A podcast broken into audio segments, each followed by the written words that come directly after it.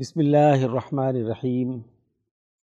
ماہنامہ رحیمیہ لاہور، مارچ دو ہزار انیس جماعت الاخرا رجب المرجب، چودہ سو چالیس ہجری۔ ارشاد گرامی حضرت اقدس مولانا شاہ عبد القادر رائے پوری قدس سر مسند نشین ثانی خانقاہ عالیہ رحیمیہ رائے پور۔ ہمارے حضرات کا سیاسی مسلک خود حضرت علی شاہ عبد الرحیم رائے پوری رحمۃ اللہ علیہ سے جو کچھ ہم نے سن اور دیکھ رکھا ہے اور اس سے پہلے قرآن شریف کے استاد حضرت مولانا کلیم اللہ اور پھر دیگر اساتذہ کا جو اثر پڑا، اس سے جو سیاسی ذہن میرا بنا ہے، اس کے تقاضوں پر عمل کرنے میں میں مجبور ہوں۔ اس لیے لیگ سے مجھے کوئی مناسبت نہیں ہوئی، بلکہ ہمیشہ ان لوگوں کے خلاف ہی ذہن رہا۔ جو ذہن پچاس سال میں میرا بن گیا ہے، وہ لیگ کے خلاف ہے۔ ان کی کوئی بات مجھے صحیح معلوم نہیں ہوتی۔ خواہ ہمارے بعض حضرات کو اچھا لگے یا نہ لگے، میں اب معذور ہوں۔ سیکشن درس قرآن، عنوان زندگی کی آسائشات، اللہ ہی کے انعامات ہیں۔ تفسیر، شیخ التفسیر مفتی عبدالخالق آزاد رائے پوری۔ بسم اللہ الرحمن الرحیم. الذي جعل لكم الارض فراشا والسماء بناء وانزل من السماء ماء فاخرج به من الثمرات رزقا لكم فلا تجعلوا لله اندادا وانتم تعلمون. ترجمہ جس نے بنایا تمہارے واسطے زمین کو بچھونا اور آسمان کو چھت اور اتارا آسمان سے پانی پھر نکالے اس سے میوے تمہارے کھانے کے واسطے۔ سو نہ ٹھہراؤ کسی کو اللہ کے مقابل اور تم تو جانتے ہو۔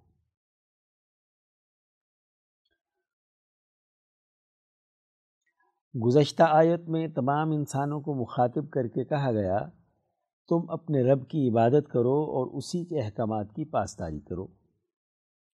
رب کا تعارف کراتے ہوئے کہا گیا کہ تمہیں اور تم سے پہلے لوگوں کو اسی نے پیدا کیا ہے۔ اس آیت مبارکہ میں تخلیق انسانیت کے بعد انسانوں کو جن چیزوں کی ضرورت ہے انہیں پورا کرنے کے لیے اللہ کے انعامات پر مشتمل عالمگیر نظام کا ذکر ہے۔ اس لیے عبادت اس ذات باری تعالیٰ کا حق ہے۔ الذي جعل لكم الارض فراشا والسماء بناء۔ اللہ وہ ذات ہے جس نے تمہارے لیے زمین پر رہنے کا انتظام کیا اور تمہاری حفاظت کے لیے آسمان پر مشتمل ایک وسیع نظام بنایا۔ یہی وجہ ہے کہ انسانیت امن و امان کے ساتھ اس قرۂ عرض پر زندگی بسر کر رہی ہے۔ انسانوں کی دو بنیادی ضرورتیں ہوتی ہیں۔ ایک یہ کہ وہ امن و امان اور عدل و انصاف کے ساتھ زندگی بسر کریں۔ دوسرے یہ کہ ان کے پاس اتنے وافر وسائل ہوں جو ان کی معاشی احتیاجات کی تسکین کرے چنانچہ اس آیت میں پہلے انعام الہی کا تذکرہ کیا جا رہا ہے کہ اللہ تعالیٰ نے زمین پر انسانوں کے لیے پرامن اور پرسکون زندگی بسر کرنے کا انتظام کیا ہے۔ قرۂۂ عرض کو تمہارے لیے بچھا دیا گیا ہے، جس پر تم بہت اطمینان سے چلتے پھرتے ہو۔ سطح زمین دلدلی صورت میں نہیں بلکہ ٹھوس ہے، تم اس میں دھستے نہیں ہو۔ اس پر بڑے اعتماد سے عمارات بناتے ہو۔ عمدہ اور خوبصورت گھروں میں پرسکون زندگی بسر کرتے ہو۔ اللہ نے ہی تمہارے لیے ایک آسمانی نظام تخلیق کیا، جو تمہاری جسمانی ساخت کے مطابق قرۂ عرض پر ایسی توانائیاں بکھیرتا ہے جس سے تم بہت اطمینان کے ساتھ رہتے ہو۔ سورج کی شعاؤں کے زہریلی اثرات سے کئی آسمانی تہیں تمہاری حفاظت کرتی ہیں۔ اس قرۂ عرض پر انسانی تحفظ کا ایک مربوط اور عالمگیر نظام ذات باری تعالیٰ نے قائم کیا ہے۔ ارشاد خدا بندی ہے، یدبر الامر من السماء الى الارض۔ وہی اللہ آسمان سے زمین تک تمام امور کا نظم و نسق چلاتا ہے۔ وہی ذات ہے جو کائنات کی عالمگیر مملکت میں عدل و انصاف اور امن و امان کا نظام قائم رکھے ہوئے ہیں اس لیے تم پر لازم ہے کہ ایسے عالمگیر انعامات عطا کرنے والی ذات کی عبادت کرو، اسی کی حکمرانی کو تسلیم کرو اور اسی کے احکامات کے مطابق انسانی معاشرے میں عدل و انصاف اور امن و امان پر مبنی نظام قائم کرو۔ وَأَنزَلَ مِنَ السَّمَاءِ مَاءً فَأَخْرَجَ بِهِ مِنَ الثَّمَرَاتِ رِزْقًا لَكُمْ۔ انسان کی دوسری ضرورت معاشی وسائل کا حصول ہے۔ جس سے وہ اپنی احتیاجات کی تسکین کر سکے۔ اللہ ہی وہ ذات ہے جس نے کرۂ ارض کو امن و اطمینان کی جگہ بنایا۔ اور پھر اس میں تمہارے لیے کھانے پینے اور معاشی ضروریات پورا کرنے کے وسائل رکھے۔ زمین پر انسانوں کی معاشی ضروریات میں پانی سب سے زیادہ اہمیت رکھتا ہے۔ اللہ ہی ہے جو آسمان سے پانی برساتا ہے۔ اسی نے تمہارے لیے پانی کی فراہمی کا ایک بہترین نظام قائم کیا ہے۔ ایک موسم میں بارش اور برف باری کا نظام حرکت میں آتا ہے، جس سے پہاڑوں پر پانی برسایا جاتا ہے اور برف کو تہ بتہ ذخیرہ کیا جاتا ہے۔ گرمیوں کے موسم میں یہی پانی دریاؤں میں بہتا ہوا تم تک پہنچتا ہے۔ اس کے ذریعے سے زمین سیراب ہوتی ہے۔ اس سے انسانی ضروریات کے لیے فصلیں اگتی ہیں، پھل لگتے ہیں، پھول کھلتے ہیں، درخت اگتے ہیں، سرسبز و شاداب میدان وجود میں آتے ہیں۔ معدنیات و نباتات اور حیوانات نشو و نما پاتے ہیں زمین پر پانی کے برسنے سے پیدا ہونے والے حاصلات اور ثمرات تمہارے لیے معاشی وسائل کی صورت میں وجود میں آتے۔ ہیں یہ وسائل انسانوں کی ضروریات کو پورا کرنے کے کام آتے۔ ہیں تم انہیں اپنی معاشی ضروریات کے لیے استعمال میں لاتے ہو۔ ان اشیاء میں موجود غذائی افادیت کو بھوک پیاس مٹانے کے لیے استعمال میں لاتے ہو۔ دیگر اشیاء سے عمارات بناتے ہو، لباس بناتے ہو۔ غرض پانی تمہاری زندگی کے لیے، تعمیر حیات اور نشو و نما کا سبب بنتا ہے۔ اللہ تعالیٰ نے دوسری جگہ ارشاد فرمایا ہے، جعلنا من الماء کل شیء حی۔ بنائی ہم نے پانی سے ہر ایک چیز جس میں زندگی ہے۔ تمہاری معاشی ضروریات پورا کرنے کے لیے وسائل معاش کا ایسا بہترین عالمگیر نظم و نسق اسی ذات کا انعام ہے۔ اس انعام الہی کا لازمی تقاضا ہے کہ تم اسی کی عبادت کرو اور اس کا حق ادا کرو۔ فلا تجعلوا للہ ان تم تعلمون۔ صرف اسی اللہ کی عبادت کرو، اس کے ساتھ کسی کو شریک مت ٹھہراؤ۔ اس کائنات کا واحد حکمران اور نظم و نسق قائم کرنے والا صرف اللہ تبارک و تعالی ہے۔ تمہارے لیے آرام دہ اور امن و اطمینان کے حامل زمین و آسمان بنانے اور پھر پانی برسا کر تمہاری معاشی ضروریات کی تسکین میں اس کا کوئی شریک نہیں ہے۔ یہ سب کچھ جان لینے کے بعد اللہ کے ساتھ کسی اور طاقت اور قوت کو قطعی طور پر شریک مت کرو۔ شرک بہت بڑا گناہ ہے۔ اشاد ربانی ہے، ان شرک ظلم عظیم بے شک اللہ کے ساتھ شریک ٹھہرانا بہت بڑا ظلم ہے۔ حکمرانی میں کسی دوسرے کو شریک ٹھہرانا نظم و نسق کی تباہی و بربادی کا باعث ہوتا ہے۔ کائنات کا نظم و نسق، خوب اچھی طرح چلنا یقینی طور پر اللہ تعالیٰ کی حکمرانی کا مظہر ہے۔ اس لیے اس شہنشاہ مطلق کی دی گئی ہدایات کے مطابق زندگی بسر کرو۔ اس نے جو فرامین جاری کیے ہیں، ان پر عمل کرو۔ تم بھی اسی کے ساتھ اپنا تعلق جوڑتے ہوئے انسانی معاشرے کے لیے ایسا ہی عدل و انصاف، امن و امان اور معاشی خوشحالی کا نظام قائم کرو۔ سیکشن درس حدیث، عنوان علماء حق اور علماء سو میں فرق، از مولانا ڈاکٹر محمد ناصر جھنگ۔ قال رسول اللہ صلی اللہ علیہ وسلم یوشک ان یأتی علی الناس زمان۔ علماؤہم شر من تحت ادیم السماء۔ من عندهم تخرج الفتنة وفيهم تعود. حضور صلی اللہ علیہ وسلم نے فرمایا کہ جلد ہی لوگوں پر ایسا زمانہ آئے گا کہ ان کے علماء آسمان کے نیچے شریر ترین مخلوق ہوں گے، انہی سے فتنے نکلیں گے اور انہی میں واپس لوٹ جائیں گے۔ مشکات المصابیح، حدیث نمبر دو سو ستاون۔ اس حدیث مبارکہ میں رسول اللہ صلی اللہ علیہ وسلم فرماتے ہیں کہ ایک وقت امت پر ایسا آ سکتا ہے کہ ان کے علماء اپنے فکر و عمل کی وجہ سے اس دنیا میں سب سے شریک ترین مخلوق ہوں گے، کہ ان کے ذریعے فتنے جنم لیں گے اور پھر وہی فتنے انہیں اپنی لپیٹ اور گرفت میں لے لیں گے۔ قرآن و سنت میں ہمیں اہل علم اور علماء ربانیین کے بارے میں تعریفی کلمات اور ان کی اطاعت اور فرما برداری کا حکم ملتا ہے۔ علماء حق کو انبیاء کا وارث قرار دیا گیا ہے۔ جبکہ اس حدیث مبارک میں رسول اللہ صلی اللہ علیہ وسلم نے ایک دوسرا پہلو بیان فرمایا ہے۔ یہ اور اس جیسی دوسری احادیث سے ہمیں یہ معلوم ہوتا ہے کہ انبیاء علیہ السلام کے حقیقی وارث وہ ہوتے ہیں جو جامع صفات کے حامل ہوں۔ وہ خدا پر غیر متزلزل یقین کے ساتھ حریت فکر رکھتے ہوں۔ شریعت کا مکمل علم اور فقیحانہ اسلوب رکھتے ہوں۔ عصر حاضر کے تقاضوں سے آگاہ ہوں اور مسائل کا حل فہم و فراست سے بیان کرتے ہوں۔ وہ اہل دنیا سے بیزار ہوں اور اہل دنیا ان سے بیزار ہوں۔ مخالفین کی مخالفت سے بے خوف اور نفع و نقصان کے غم سے آزاد ہوں۔ غلبہ دین اور انسانی حقوق کو قائم کرنے کے لیے سرگرم ہوں۔ نبی اکرم صلی اللہ علیہ وسلم ان علماء ربانی کی اطاعت کا حکم دیتے ہیں۔ زیر بحث حدیث میں علماء سو کے بارے میں بتلایا گیا ہے۔ انسانی معاشرے انہی کی وجہ سے فتنوں میں مبتلا ہوں گے اور پھر ان کے پیدا کردہ یہی فتنے ایسے علماء سو کو بھی اپنی لپیٹ میں لے لیں گے۔ انہوں نے انسانیت کے لیے جو ظلم و زیادتی کا گڑھا کھودا ہوتا ہے خود اسی میں گرتے ہیں۔ ان فتنوں کا وہ شکار ہو جاتے ہیں۔ یہ وہ علماء سو ہوتے ہیں جو دین فروشی کا کردار ادا کرتے ہیں۔ ان میں یہودیوں کے احبار و رحبان کی خصلتیں در آتی ہیں۔ وہ سطحی علم رکھتے ہیں، حریت فکر ان میں نہیں ہوتی، دنیاوی اغراض ان پر غالب آ جاتی ہیں۔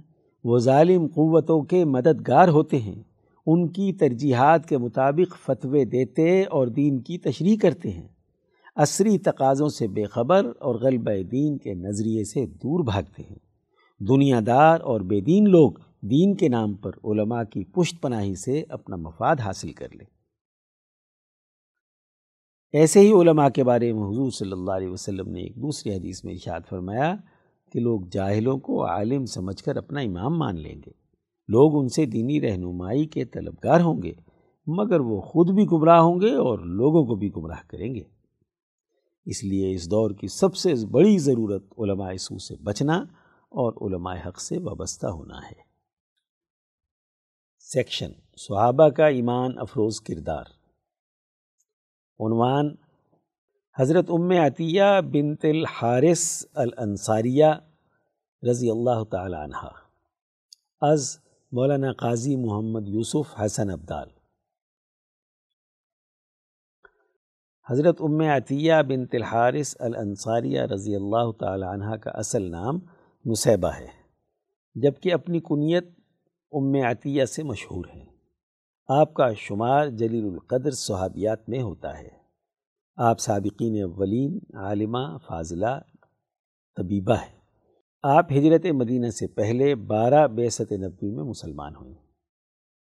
حضور صلی اللہ علیہ وسلم کی ہجرت کے بعد خواتین کی پہلی بیت میں جو حضرت عمر بن خطاب کے ذریعے ہوئی شامل تھیں۔ آپ نے حضور اقدس صلی اللہ علیہ وسلم کے ساتھ سات غزوات میں شرکت کی، جن میں مجاہدین کو پانی پلانے اور مرہم پٹی کرنے، کھانے کا انتظام کرنے اور بیماروں کی تیمارداری کرنے کی ذمہ داریاں بخوبی انجام دیں۔ کجاووں اور دیگر سامان کی دیکھ بھال اور مصیبت زدوں کی نگہداشت کرتی اور یہ سب امور بڑی مستعدی اور شوق سے انجام دیتی رہیں گویا آپ عہد رسالت میں ابتدائی طبی کیمپ کی خدمات ادا کرنے والی ٹیم کے حصے کے طور پر سماجی کام کرتی ہیں۔ آپ مدینہ منورہ میں خواتین میں اس اہم اور ضروری خدمت کی عملی تعلیم بھی دیتی تھیں۔ حضرت ام عطیہ نے حضور اکرم صلی اللہ علیہ وسلم کی دونوں بیٹیوں، سیدہ زینب اور سیدہ ام کلثوم کی وفات پر آپ کی رہنمائی میں دیگر خواتین کے ساتھ مل کر ان کو غسل دیا۔ آپ فرماتی ہیں کہ حضور صلی اللہ علیہ وسلم نے ہمیں فرمایا، دائیں جانب اور مقامات وضو سے شروع کرو اور طاق بار غسل دو۔ غسل کے بعد آپ صلی اللہ علیہ وسلم نے اپنا تہبند ہماری طرف پھینک دیا اور فرمایا کہ سب سے پہلے اسے پہنا دو برکت کے طور پر۔ گویا حضرت ام عطیہ نے غسل میت کی تعلیم و رہنمائی حضور صلی اللہ علیہ وسلم سے باقاعدہ حاصل کی۔ اس لیے بڑے بڑے صحابہ اور تابعین آپ رضی اللہ عنہ سے اس کی تعلیم حاصل کرتے تھے۔ حضرت ام عطیہ انصاریہ حضور اقدس صلی اللہ علیہ وسلم کی مکمل تابے داری کرتی اور کوئی کام بھی اجازت نبوی کے بغیر نہ کرتی۔ علم و فضل کے اعتبار سے بھی آپ کا شمار عالمات میں ہوتا تھا۔ آپ نے حضرت عمر سے اکتالیس احادیث روایت کی ہیں۔ حضرت انس اور حضرت حفصہ بن تسیرین وغیرہ آپ کے تلامزہ میں سے ہیں۔ حضرت ام عطیہ فرماتی ہیں کہ ہم کو اس بات کا حکم دیا گیا تھا کہ عید کے دن ماہواری والی عورتوں اور پردے میں بیٹھنے والیوں کو بھی عیدگاہ لے جائیں تاکہ وہ مسلمانوں کی جماعت اور دعاؤں میں حاضر ہوں، مشکات المسابی خواتین اس اجتماع میں شریک ہوں اور انہیں اذکار، بعض و نسائے اور خطبے سے علم و شعور اور اخلاق اور معرفت حاصل ہو حضرت ام عطیہ حضور صلی اللہ علیہ وسلم اور اہل بیت سے قلبی محبت رکھتی تھی۔ آپ نے علم حدیث نبوی کی خدمات اور علم فقہ میں رہنمائی اور بہترین اجتماعی کردار کی تاریخ چھوڑی ہے۔ آپ عہد خلافت راشتہ تک زندہ رہیں اور مستقل قیام بصرہ میں کر لیا اور وہی وفات پائی۔ اس سے معلوم ہوتا ہے کہ مردوں کی طرح خواتین اسلام میں بھی محبت رسول کا بے پناہ جذبہ موجزن تھا۔ کہ مشکل وقت اور جنگی حالات میں بھی بلا خوف و خطر دین حق کے غلبے سے سرشار۔ اپنی بساط کے مطابق میدان میں جماعت رسول اللہ کی ایک خاتون ممبر کی حیثیت سے بھرپور شرکت کرتی تھی۔ سیکشن شذرات۔ عنوان جماعتوں پر مافیاز کیسے قابض ہو جاتے ہیں؟ تحریر مولانا محمد عباس شاد۔ یہ ایک بہت ہی سادہ سی حقیقت ہے کہ کسی بھی معاشرے میں برائی یا جرم پر کسی اجتماعیت کے قیام کی دعوت نہیں دی جاتی۔ یعنی اگر کوئی شخص معاشرے میں قتل و غارت، زنا، چوری، ڈاکے یا جھوٹ پر لوگوں کو دعوت دے کہ آؤ ہمارے ساتھ مل کر قومی سطح کی ایک مضبوط جماعت بناؤ، تاکہ اجتماعی طور پر ہم معاشرے میں مذکورہ بالا جرائم کو اختیار کریں، تو اسے قطن اور ہرگز کامیابی نہیں ملے گی۔ نہیں آج تک دنیا کے کسی خطے میں انسانوں نے مل کر کوئی ایسی بات یا قرارداد پاس کروائی ہے کہ ہم مل کر جھوٹ بولیں گے یا کسی کو ناحق قتل کریں گے۔ تاریخ بتاتی ہے کہ پیشہ ور ڈاکوؤں اور جرائم پیشہ لوگوں کے گروہ کبھی بھی چند سو افراد سے تجاوز نہیں کر سکے۔ ایسا کیوں نہیں ہو سکا؟ اس لیے کہ انسانیت کی اجتماعی فطرت اس کو قبول نہیں کر سکتی۔ وہ عدل، سچائی، بھلائی، عبادت تہارت کے اجتماعی نظریے پر تو اجتماعیت قائم کر سکتے ہیں، لیکن گناہ، ظلم، جھوٹ کے انفرادی نظریے پر کسی اجتماعیت کو قبول نہیں کیا جا سکتا۔ دراصل ہوتا یوں ہے کہ جب معاشرے زوال پذیر ہو جاتے ہیں، فکری اور شعوری انحطاط عام ہو جاتا ہے، تو چلاک اور چابک دست لوگ نیکی و بھلائی پر قائم جماعتوں میں جا گھستے ہیں۔ اور انہیں اپنے ڈھنگ پر لے آتے ہیں یا پھر اپنا گروہ بنانے کے لیے آزادی، جمہوریت اور عدل کے نام پر سادہ لو لوگوں کو جمع کرنے میں کامیاب ہو جاتے ہیں اور پھر جب وہ لیڈر پبلک میں آتے ہیں تو خدمت، بے غرضی، بے نفسی جرت سچائی اور نیکی کی باتیں کرتے ہیں۔ حقیقت میں یہ چوروں اور ڈاکوؤں کا گروہ ہوتا ہے، لیکن نیکی، بے نفسی اور خدمت کے سلوگن کو ہتھیار کے طور پر استعمال کر کے طاقت و قوت حاصل کرنے کے بعد برائی اور جرائم کے وہ سارے کام کیے جاتے ہیں جن کا نام لے کر وہ اپنا گروہ یا جماعت نہیں بنا سکتے تھے۔ پھر وہ اپنے گروہ کو مضبوط کرنے کے لیے ہر طرح کے ہتھ کنڈے استعمال کرتے ہیں۔ رفاہ عام کے نام پر اداروں کے ذریعے کرپشن اور مریضوں کے لیے خریدی گئی ایمبولینسوں میں اسلحہ تک بھی منتقل کیا جاتا ہے۔ نظریے اور حق کے نام پر لوگ قتل بھی کیے جاتے ہیں۔ گویا خدمت اور سیاست کے نام پر ہر قسم کے جرم کا ارتکاب کیا جاتا ہے۔ انسانی تاریخ بتاتی ہے کہ پست فطرت افراد نے مذہب، خدا، ملک، نسل، نیکی اور تقدس کے نام پر بے شمار انسانوں کو قتل کروایا۔ ہمارے ملک میں جمہوریت، خدمت خلق کے نام پر قائم، بعض سیاسی جماعتوں کے افراد کی کرپشن، بدعنوانی اور جرائم کی سرپرستی کے حوالے سے جو تفصیلات منظر عام پر آئی ہیں، ان جرائم کو سر انجام دینے میں ان کی ذہانت، ٹیکنیکس اور چابک دستی کے سامنے دنیا کے معروف منفی کرداروں جیسے بنارسی ٹھگ، ڈان اور گاڈ فادر کی اقلیمی شرمندہ نظر آتی ہیں۔ سچائی، عدل، خدمت اور ہمدردی پر نہ صرف ملکوں کی سطح پر مافیاز قومی جماعتوں کے نام سے بنائے جاتے ہیں بلکہ بین الاقوامی سطح کے استحصالی ادارے اقوام متحدہ سے لے کر آئی ایم ایف اور ورلڈ بینک تک بھی اسی تکنیک کو استعمال کرتے ہوئے نیکی اور خوشحالی کے نام پر بدی اور استحصال کا محور بنے ہوئے ہیں۔ آج اس آزمائش پر ایسی قومی جماعت ہی پورا اتر سکتی ہے جو دعوے اور عمل کے تضاد سے پاک ہو۔ عنوان مفہوم اور سچائی سے آری بیانات کی حقیقت۔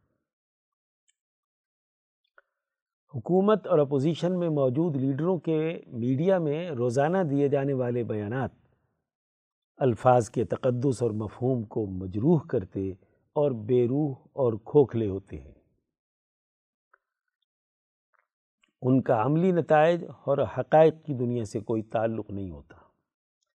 اس سچائی کو آپ آج کی متحدہ اپوزیشن اور حکومت کے بیانات کے آئینے میں بخوبی دیکھ سکتے ہیں، جو روزانہ ہمارے قومی اخبارات کی زینت بنتے ہیں۔ یہ کوئی اس دور کا ہی خاص معاملہ نہیں ہے، بلکہ تاریخ کا جھروکا ہمارے سامنے ہمارے حکمران طبقوں کے بیانات کی خلئی کھولتا ہے۔ ہندوستان کی فنانس منسٹری میں سیکریٹری براج کمار نہرو، پاکستان میں اپنے ہم منصب چودھری محمد علی کے ساتھ دونوں ملکوں کے درمیان مالی معاملات طے کرنے کے لیے انیس سو اڑتالیس عیسوی میں کراچی آئے۔ وہ اپنے قیام کراچی میں مسلم لیگ کا نمائندہ اخبار ڈان پڑھتے تھے۔ اس میں اکثر اس قسم کی خبریں چھپتی تھیں کہ ہندوستان میں مسلمانوں کا قتل عام کیا جا رہا ہے۔ وہاں مسلمانوں اور اسلام دونوں کا وجود خطرے میں ہے۔ مسٹر بی کے نہرو نے چودھری محمد علی سے کہا کہ تمہارے اخبارات روزانہ جھوٹی خبریں چھاپتے ہیں اور تم ان کے جھوٹ پر کوئی ایکشن نہیں لیتے۔ چودھری محمد علی نے کہا، مسٹر نہرو، یہ ہماری قومی ضرورت ہے۔ ہمیں اس نازک وقت میں ایک خارجی دشمن کی ضرورت ہے جو ہمیں متحد رکھ سکے۔ بی کے نہرو نے کہا کہ پھر تم جھوٹ کب تک چلاؤ گے؟ چودھری محمد علی نے کہا، صرف پانچ سال تک۔ اس کے بعد اس کی ضرورت باقی نہیں رہے گی۔ اسی طرح انیس سو اکہتر عیسوی کی پاک بھارت جنگ کے بعد پاکستان کے صدر ذوالفقار علی بھٹو اور ہندوستان کی وزیر اعظم اندرا گاندھی کے درمیان شملہ معاہدہ ہوا، جس میں دونوں ملکوں نے تصادم اور مخالفت کی روش کو ترک کر کے بر صغیر میں پائیدار امن کے قیام کے لیے دوستی اور رواداری کے جذبے سے کام کرنے کا ارادہ ظاہر کیا۔ اسی اسنا میں اندرا گاندھی نے بھٹو سے کہا آپ تو اپنی قوم کے سامنے ایک ہزار سال تک لڑنے کے بیانات دیتے رہے ہیں، اس کا کیا ہوگا؟ تو بھٹو نے کہا کہ آپ جانتی ہیں، ایسے بیانات کی کوئی حیثیت نہیں ہوتی۔ ایسے بیان محض عوام کو خوش کرنے کے لیے دیے جاتے ہیں۔ ان دو تاریخی واقعات سے ہماری نام نہاد قیادت کی ذہنیت کو سمجھنا کوئی مشکل امر نہیں رہتا۔ ہماری قومی تاریخ میں ڈھونڈنے سے ایسی سینکڑوں مثالیں مل جائیں گی۔ جن میں ہماری نام نہاد لیڈرشپ کا عوام سے تعلق، محض دھوکے اور فریب کر رہا ہے۔ وہ اپنے مفادات اور ضرورتوں کے لیے عوام کے جذبات سے کھیلتے اور مذہب، سیاست اور قومی عصبیت پر مبنی خواب دکھاتے رہے۔ ہیں سیکشن افکار شاہ ولی اللہ دہلوی رحمۃ اللہ علیہ۔ عنوان خاندانی نظام میں حسن معاشرت کی اہمیت۔ مترجم مفتی عبدالخالق آزاد رائے پوری۔ امام شاہ ولی اللہ دہلوی رحمۃ اللہ علیہ نے اتفاق دوم میں باب و تدبیر المنزل کے عنوان کے تحت خاندانی اور گھریلو نظام کے چار بنیادی اساسی امور کی نشاندہی کی ہے۔ تین امور یعنی شادی کی ضرورت، اولاد کی پرورش اور گھریلو ملازمین کی ذمہ داریوں کا ترجمہ گزشتہ شماروں میں آ چکا ہے۔ اس شمارے میں خاندانی نظام کا چوتھا پہلو لوگوں کے درمیان باہمی الفت اور حسن معاشرت کا بیان ہے۔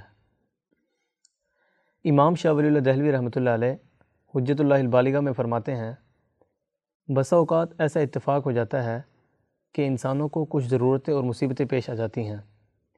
مثلا، کسی کو کوئی پیچیدہ یا وقتی مرض لائق ہو جاتا ہے، یا اس پر کسی کا کوئی حق دینا لازم ہو گیا۔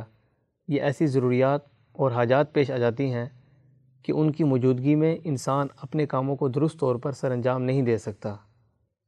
ان تمام صورتوں میں دوسرے انسانوں سے تعاون حاصل کرنے کی ضرورت پیش آ جاتی ہے۔ اس طرح کے معاملات میں تمام انسان برابر ہوتے ہیں۔ یعنی کسی پر بھی ایسے حالات آ سکتے ہیں۔ ایسی صورت میں لوگوں کی ضرورت ہوتی ہے کہ ان کے درمیان باہمی الفت کا ایسا نظام قائم ہو جو ہمیشہ جاری رہے۔ جو آدمی مدد چاہتا ہو، اس کی بھرپور مدد کی جائے۔ جو مصیبت زدہ ہو، اس کے ساتھ پورا تعاون کیا جائے۔ یہ تمام امور ان کے درمیان ایسے طریقہ کار اور نظام کے تحت قائم ہونے چاہیے کہ ان حقوق کی ادائیگی کا ان لوگوں سے مطالبہ کیا جائے اور اگر وہ یہ حقوق نہ ادا کریں تو اس پر ان کو برا بھلا کہا جا سکتا ہو۔ انسانی احتیاجات کے دو دائرے۔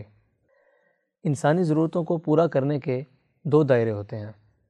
پہلا دائرہ یہ ہے کہ وہ ضرورت تبھی پوری ہو سکتی ہے کہ ہر شخص دوسرے کے نفع اور نقصان کو اپنا نفع اور نقصان سمجھے۔ نیز وہ حاجت تبھی پوری ہو سکتی ہے کہ ہر آدمی دوسرے کی مدد کرنے میں اپنی پوری طاقت خرچ کرے اور دوسرے کی ضرورت کو پورا کرنے کے لیے لازمی طور پر اسے اپنا مال خرچ کرنا چاہیے۔ حقیقت یہ ہے کہ ایسے امور جانبین سے ایک دوسرے پر لازم ہوتے ہیں تاکہ اس اصول شرعی الغرم و بالغنمی کے مطابق ہوں۔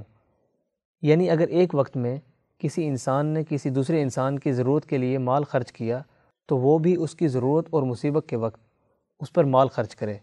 انسانی معاشرے میں یہ دائرہ زیادہ تر رشتہ داروں کے درمیان قائم ہوتا ہے۔ اس لیے کہ ان کے درمیان آپس کی محبت اور ایک دوسرے کے ساتھ میل جول طبی اور فطری طور پر ہوتا ہے۔ انسانی احتیاجات کو پورا کرنے کا دوسرا دائرہ رشتہ داروں کے علاوہ دیگر تمام انسانوں تک پھیلا ہوتا ہے۔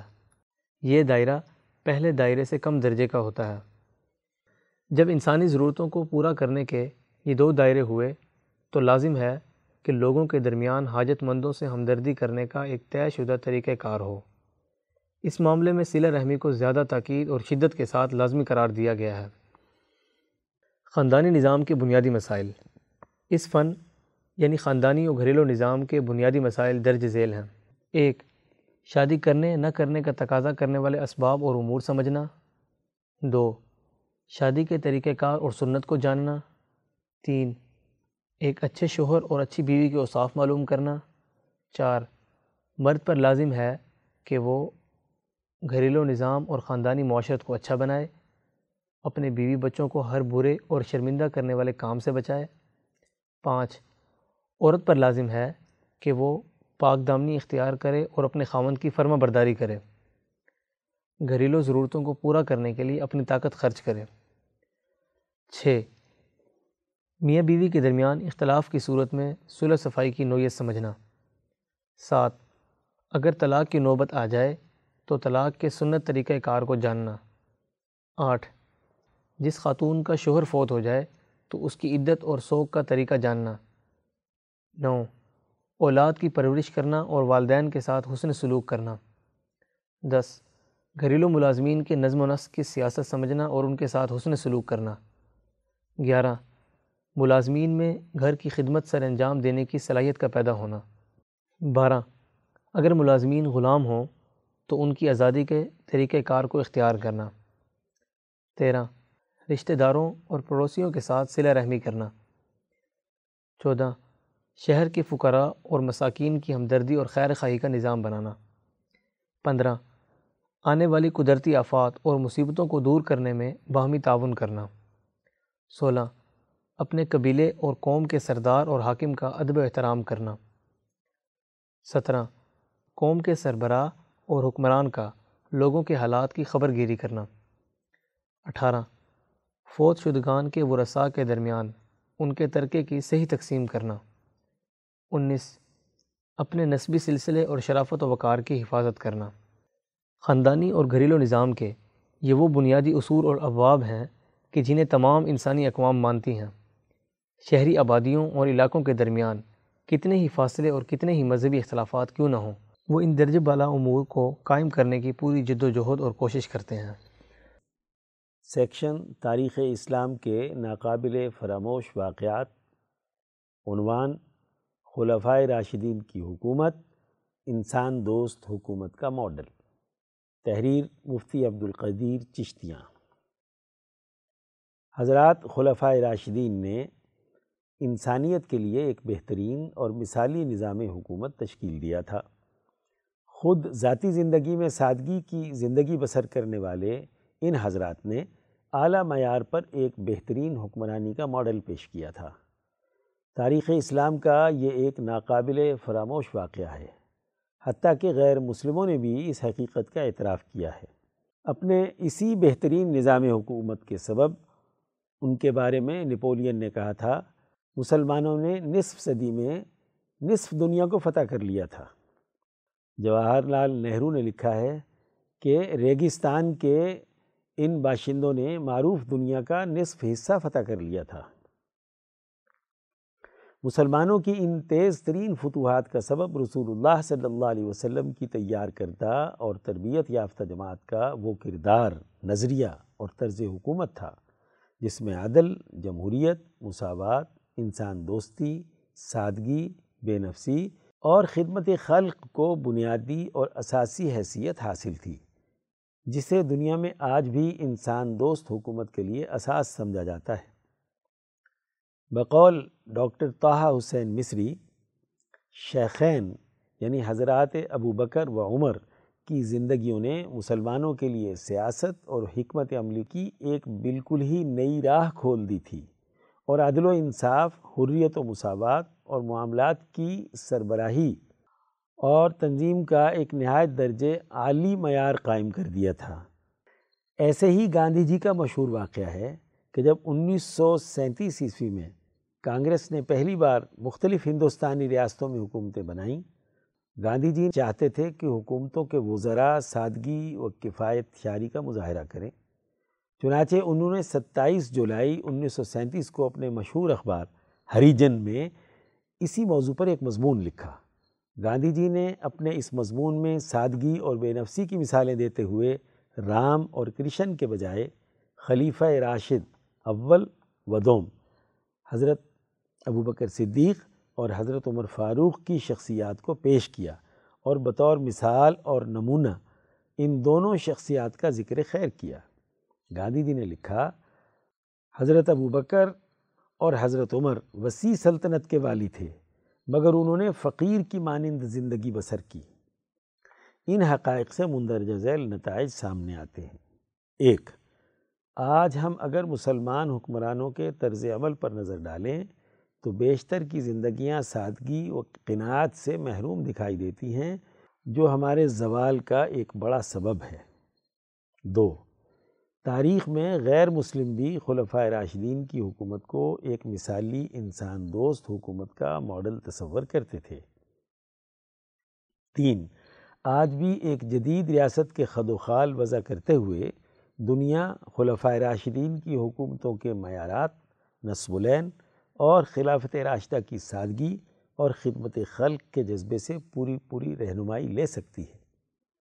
سیکشن ملکی معیشت۔ عنوان نظام کی تبدیلی۔ تحریر محمد کاشف شریف، راول پنڈی۔ جنگ عظیم اول اور اس سے قبل ہونے والی تمام جنگوں میں زار روس بری طرح شکست سے دوچار ہوا۔ ان شکستوں نے زار کو سیاسی طور پر کافی کمزور کر دیا تھا۔ اور ناکامیوں نے لوگوں کے دل و دماغ پر اس حقیقت کو واضح کر دیا تھا کہ زار کا حکم یا اتھارٹی اب کافی حد تک معدوم ہو چکی ہے اور وہ ضروری حکومتی امور چلانے سے قاصر ہوتا جا رہا ہے۔ اس صورتحال سے نمٹنے کے لیے فوج اور سول انتظامیہ مستقل تبدیلی اور اصلاحات کرتی رہی، لیکن نتیجہ صفر رہا اور بلاخر زاروں کے اقتدار کا سورج غروب ہوا۔ انیس سو سترہ میں آنے والے انقلاب کی قیادت کو ورثے میں وہی بے عمل انتظامیہ اور فوج ملی۔ لیکن ہوا کیا؟ دیکھتے ہی دیکھتے گویا روس کے اداروں میں جان بھر دی گئی۔ غیر فعال اور لاغر قومی ادارے کام پر لگ گئے اور بیس سال کی محدود مدت میں طاقت اور معاشی ترقی میں پچھڑا ہوا روس یورپ کی دو سو سالہ ترقی کے برابر کھڑا ہو گیا۔ بلکہ جنگ عظیم دوم کا سب سے بڑا فاتح بھی قرار پایا۔ اسی طرح چین، ویتنام اور ایران میں بھی ہوا۔ ان تمام انقلابی ممالک نے تبدیلی کے بعد پرانے نظاموں کو ختم کیا۔ ان میں کار فرما ٹیم کی تشکیل نو کی اور اپنے اپنے معروضی حالات اور تقاضوں کی بنیاد پر نیا نظام وضع کرتے چلے گئے اور اس میں انہوں نے سستی نہیں کی۔ یہی وجہ ہے کہ محدود مدت میں ہی انہوں نے دنیا سے اپنا لوہا منوایا اور دشمن کو ہر میدان میں گھٹنے ٹیکنے پر مجبور کیا۔ نئے نظام کے بنانے کے اس عمل میں پرانے سیٹ اپ سے ماہرین کو لیا جاتا ہے۔ اور ان کی مہارت کو ملک و قوم کے لیے بروئے کار لایا جاتا ہے۔ اس سلسلے میں پرانے اور مروجہ بین الاقوامی نظام کے متعلقہ پہلوؤں پر گہری نظر رکھی جاتی ہے اور یہ رجال کار اس حوالے سے کام آتے ہیں۔ پاکستان میں انقلاب اور تبدیلی کے نعرے کوئی نئی بات نہیں۔ ہر جماعت دنیا میں آنے والے انقلابات کے طرز پر تبدیلی کا دعویٰ کرتی نظر آتی ہے، لیکن زمینی حقائق جوں کہ تو رہتے ہیں۔ انیس سو سینتالیس عیسوی سے پہلے سوچنے کا کام کرنے والے یہی موجود تھے۔ لیکن ان کے جانے کے بعد ہم نے نظام کے کسی بھی عنصر کو چھیڑنے کی ہمت نہیں کی۔ اور یقیناً ہماری مقتدرہ میں اس کی صلاحیت بھی نہیں تھی۔ چنانچہ بڑے بڑے بین الاقوامی اداروں نے اپنی ضرورت کے تحت جب چاہا، جتنا چاہا، ان عناصر کو بدلنے میں کردار ادا کیا۔ آج ہمارا المیہ ہی یہ ہے کہ ہم دوسروں کی دیکھا دیکھی کئی اقدامات نقل کی بنیاد پر اپنا لیتے ہیں، لیکن اس سے متعلق رجال کار میں اسے کرنے کا جذبہ اور صلاحیت پیدا نہیں کرتے۔ اور آخر میں ہوتا یوں ہے کہ اعلانات اور بیانات تک بات رک جاتی ہے اور نچلی سطح پر اس کے نتائج نہیں پہنچتے۔ حالیہ دنوں میں منظور کیا جانے والا منی بجٹ یقیناً کاروبار دوست اور دوررس نتائج کا حامل ہو سکتا ہے، لیکن تبدیلی سرکار کے پاس ٹیم وہی پرانی ہے۔ سیکشن عالمی منظرنامہ۔ عنوان یورپین اتحاد کا برطانیہ سے اعلان لا تعلقی تحریر مرزا محمد رمضان راول پنڈی انگلینڈ کا لفظ انگریزی کے ایک پرانے نام انگلینڈ سے ماخوذ ہے، جس کے معنی ہیں اینگلز کی سرزمین۔ اینگلز جرمن نسل کے قبائل تھے جو عہد وسطی میں برطانیہ آ کر آباد ہو گئے تھے۔ برطانیہ والوں نے انہیں دعوت دے کر بلایا تھا تاکہ وہ انہیں بحری قزاقوں اور بیرونی حملہ آوروں سے تحفظ فراہم کر سکیں۔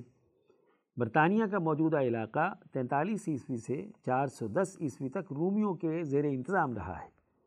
آج کا انگلینڈ اس وقت کے تقریباً برطانیہ اور ویلز کے علاقوں پر مشتمل تھا اور ایک مختصر عرصے کے لیے اسکاٹ لینڈ کا جنوبی حصہ بھی اس میں شامل تھا۔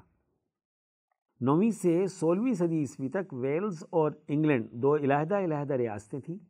سولہ سو تین عیسوی میں اسکاٹ لینڈ کا جیمز ششم طاقت اور قوت کے بل بوتے پر انگلینڈ کا بادشاہ بن گیا اور جیمز اول کہلایا۔ سترہ سو چھ عیسوی میں انگلینڈ اور اسکاٹ لینڈ کے درمیان سو سال کے لیے ایک معاہدہ طے پا گیا، جس کا نفاذ یکم مئی سترہ سو سات عیسوی سے ہوا تھا۔ اس کے نتیجے میں انگلینڈ برطانیہ عظمہ بن گیا۔ اسی طرح برطانیہ عظما اور آئرلینڈ کے مابین بھی اٹھارہ سو عیسوی میں ایک معاہدہ ہوا تھا، جس کے نتیجے میں یکم جنوری اٹھارہ سو ایک عیسوی سے یو کے یونائٹڈ کنگڈم یعنی متحدہ مملکت کے نام سے ایک وفاق بن گیا۔ یہ وفاق چار قوموں کا باہمی اتحاد تھا، جن میں ویلز، انگلینڈ اسکاٹ لینڈ اور جنوبی آئرلینڈ شامل تھے۔ یہ وفاق باہمی معاہدات کے تحت قائم ہوا تھا۔ ہر ریاست کو معاہدے کے مطابق علیحدگی کا اختیار حاصل تھا۔ جو ریاست سب سے بعد میں وفاق کا حصہ بنی تھی، وہ ایک طویل اور تھکا دینے والی جد و جہد کے بعد سب سے پہلے انیس سو بائیس عیسوی میں علیحدہ ہونے میں کامیاب ہو گئی۔ تاریخ کی ستم ظریفی دیکھیے کہ جن دنوں عظیم الشان حکمران ہند دنیا کی امیر ترین مملکت بنا کر احمد نگر میں تین مارچ سترہ سو سات عیسوی کو ابدی نیند سویا جسے دنیا سلطان محی الدین اورنگزیب عالمگیر کے نام سے جانتی ہے، انہی دنوں دوسری طرف ان خزانوں کو لوٹنے کے لیے دنیا کے بحری قزاق مل کر ایسٹ انڈیا کمپنی کی صورت میں اپنی لوٹ مار کے منصوبوں کو حتمی شکل دینے جا رہے تھے۔ دو سو سالہ غلامی کے دور یعنی سترہ سو ستاون عیسوی سے انیس سو سینتالیس عیسوی میں برطانیہ نے ہندوستان سے پینتالیس کھرب ڈالر لوٹے۔ اسی لوٹ خسوٹ کے نتیجے میں وہ برطانیہ عزبہ بنا اور یورپ میں اپنی شناخت بنا سکا۔ فرانس کے جنرل ڈگال نے اپنی حیثیت بحال کرنے کے لیے جب یورپی یونین تشکیل دی تو اس نے خبردار کیا تھا کہ برطانیہ کو اس میں شامل نہ کیا جائے۔ لیکن ڈگال کے انتقال کے بعد برطانیہ انیس سو تہتر عیسوی میں یورپین سماج کا باقاعدہ حصہ بنا۔ انیس سو پچہتر عیسوی میں ریفرینڈم کے ذریعے اس کی رکنیت کی توثیق کر دی گئی۔ برطانیہ ہر سال اپنی رکنیت فعال رکھنے کے لیے یورپی یونین کو ساڑھے آٹھ ارب برطانوی پاؤنڈز ادا کرتا ہے، جس کے نتیجے میں ابھی تک اس کے ذمے چونتیس ارب پاؤنڈز واجب الادا ہیں۔ داخلی معاشی دباؤ کی وجہ سے متحدہ مملکت یعنی یو کے کی پارلیمنٹ نے تیئیس جون دو ہزار سولہ کو ریفرینڈم کے ذریعے یورپی یونین سے علیحدہ ہونے کا اعلان کر دیا۔ چونکہ یہ عمل کئی گروہوں سے بدھا ہوا تھا، جنہیں کھولنے کے لیے تقریباً تین سال کا عرصہ درکار تھا، جو بلاخر انتیس مارچ دو ہزار انیس کو ختم ہونے جا رہا ہے۔ پارلیمنٹ میں ریفرینڈم کے حق میں ووٹ ڈالنے والوں کی تعداد ایک کروڑ چوہتر لاکھ کے قریب تھی، جن میں سے اکیاون اشاریہ نو فیصد رائے دہندگان نے سادہ اکثریت کے ساتھ علیحدگی کے حق میں اکانوے اشاریہ نو فیصد رائے دہندگان نے سادہ اکثریت کے ساتھ علیحدگی کے حق میں فیصلہ دے دیا۔ بیلجیم کے دارالحکومت برسلز میں پچیس نومبر دو ہزار اٹھارہ عیسوی کو یورپی یونین کا ایک اہم اجلاس منعقد ہوا۔ یونین کے ستائیس ارکان نے اجلاس میں شرکت کی۔ یہ اجلاس ڈونالڈ ٹسک کی سربراہی میں منعقد ہوا تھا۔ تمام ارکان نے متفقہ طور پر ایک گھنٹے سے بھی کم عرصے میں برطانیہ کو یورپی اتحاد سے علیحدہ ہونے کی منظوری دے دی۔ بریگزٹ دو الفاظ برطانیہ اور ایگزٹ کا مجموعہ ہے یعنی برطانیہ کا یورپین یونین سے انخلا جو انتیس مارچ دو ہزار انیس کو رات گیارہ بجے کے بعد شروع ہو جائے گا۔ برطانیہ سالانہ اپنی اشیاء و خدمات کا پچاس فیصد ایک مارکیٹ یعنی یورپین یونین کو برآمد کرتا ہے۔ یورپ کے علاوہ انڈیا اور چین کی تیس لاکھ لیبر فورس یو کے میں ان مصنوعات کی تیاری میں مصروف عمل ہے۔ برطانیہ کو یورپی یونین سے علیحدہ ہونے کے بعد کسی متبادل مارکیٹ کی ضرورت ہوگی۔ متبادل مارکیٹ میں آج کمیونسٹ معاشی ماڈل اپنی دھاک بٹھا چکا ہے۔ جس نے سرمایہ داریت کے حالیہ چیمپئن کو چت کر رکھا ہے۔ برطانیہ بطور معاشی مرکز کے دنیا میں اپنی اہمیت کھو چکا ہے۔ اٹھائیس نومبر دو ہزار اٹھارہ عیسوی کو برطانیہ میں ایک رپورٹ شائع ہوئی ہے، جس کے مطابق بریگزٹ کے نتیجے میں برطانیہ کی معیشت اگلے پندرہ سالوں میں اپنی بدترین سطح تک پہنچ جائے گی۔ اس کا حالیہ بحران دنیا کے دو ہزار آٹھ عیسوی کے بدترین بحران سے بھی بدتر ہوگا۔ معاشی ماہرین کا کہنا ہے کہ بریگزٹ کے بعد برطانیہ کی حقیقی فیکس آمدنی مسلسل گرنا شروع ہو جائے گی۔ اس کی تمام مصنوعات جو آج یورپ کے ستائیس ملکوں میں فروخت ہوتی ہیں انخلا کے بعد سنگل مارکیٹ میں مہنگی ہو جائیں گی، کیونکہ یورپ ان پر ٹیرف عائد کر دے گا۔ فوری طور پر اتنی بڑی مقدار میں برآمدات کے مہنگا ہونے سے ان کی پیداوار بھی متاثر ہوگی۔ ان کارخانوں سے متعلقہ روزگار اور آمدنی دونوں گرنا شروع ہو جائیں گی۔ دنیا کے مبصرین جنہوں نے بریگزٹ کی مخالفت کی تھی، ان میں نمایاں نام بینک آف انگلینڈ کے سربراہ مارک کارنی، سابق وزیر اعظم David Cameron, John Major, Tony Blair, Gordon Brown اور سابق امریکی صدر بارک حسین اوباما تھے۔ بریگزٹ کے حامیوں میں لندن کے میئر جان بورس، برطانیہ کی متعدد سیاسی پارٹیوں کے سربراہان کے علاوہ اہم ترین نام روس کے صدر ولادیمیر پوٹن کا ہے۔ روسی صدر کی حمایت برطانیہ کی تنزلی کے عمل کو مہمیز کرنے کے لیے ہے۔ معاشی طور پر کمزور ہونے سے برطانیہ کی سیاسی ساکھ بھی غیر مؤثر ہو جائے گی۔ برطانیہ کے دنیا میں بے وقت ہونے سے امپیریلزم کو بہت بڑا دھچکا لگے گا۔ سیکشن خطبات و بیانات۔ عنوان ریاست مدینہ کی تشکیل، بنیادی اصول۔ رپورٹ سید نفیس مبارک حمدانی لاہور۔ یکم فروری دو ہزار انیس کو حضرت اقدس مولانا مفتی شاہ عبد الخالق آزاد رائے پوری مدضلہ نے ادارہ رحیمیہ لاہور میں جمعۃ المبارک کے ادارہ رحیمیہ لاہور میں جمعۃ المبارک کے اجتماع سے خطاب کرتے ہوئے فرمایا، معزز دوستو دین اسلام حضرت محمد مصطفیٰ صلی اللہ علیہ وسلم کے ذریعے سے ہم تک پہنچا ہے۔ آپ نے دین کی تعلیمات کی اساس پر انسانوں کی فلاح و بہبود کا ایک مکمل نظام قائم کیا ہے۔ نبی اکرم صلی اللہ علیہ وسلم نے انسانی معاشروں کو ترقی دینے اور فلاح انسانیت کے جو اجتماعی کام کیے ہیں، ان میں سے سب سے اہم اور نمایاں ترین کام مدینہ منورہ کی ایک شاندار ریاست کا قیام ہے۔ ریاست مدینہ کی تشکیل دراصل ریاست مکہ کے فرسودہ نظام کے خاتمے پر استوار ہوئی۔ ریاست مکہ، جو حضرت ابراہیم علیہ السلام کے حنیفی اصولوں، توحید اور وحدت کی اساس پر قائم تھی، اس پر بیست نبوی سے کوئی ڈھائی تین سو سال پہلے عمر بن لحائی ایسے ابو جہلوں کا قبضہ ہو گیا تھا، جنہوں نے مکے میں شرک اور ظلم و کفر کی بنیاد ڈالی۔ اور قدیم زمانے کے نیک سیرت بزرگوں کے بت بنا کر کعبے میں رکھ دیے کہ اللہ نے انہیں بھی اپنے کام میں شریک کیا ہے۔ اس کے نتیجے میں وہ مرکز جو انسانی فائدے اور اللہ سے جوڑنے کے لیے تھا، وہ اللہ سے توڑنے اور انسانیت پر ظلم و ستم ڈھانے کا نمونہ بن گیا۔ حضرت محمد مصطفیٰ صلی اللہ علیہ وسلم نے آ کر سب سے پہلے شرک و کفر پر مبنی اس ریاست مکہ کے غلامانہ فرسودہ نظام کو توڑا۔ ابو جہل کی حکومت کے خاتمے کے لیے کام کیا۔ اس بر عظیم پاک و ہند میں بھی ڈھائی تین سو سال پہلے انگریز سامراج کا تسلط ہوا، جس نے مسلمانوں کا نظام حکومت بدل دیا، سیاست اور معیشت بدل دی، عدالتی نظام تبدیل کر دیا۔ انگریزوں نے آ کر یہاں اعلان کیا کہ خلق خدا کی، ملک بادشاہ کا اور حکم کمپنی بہادر کا۔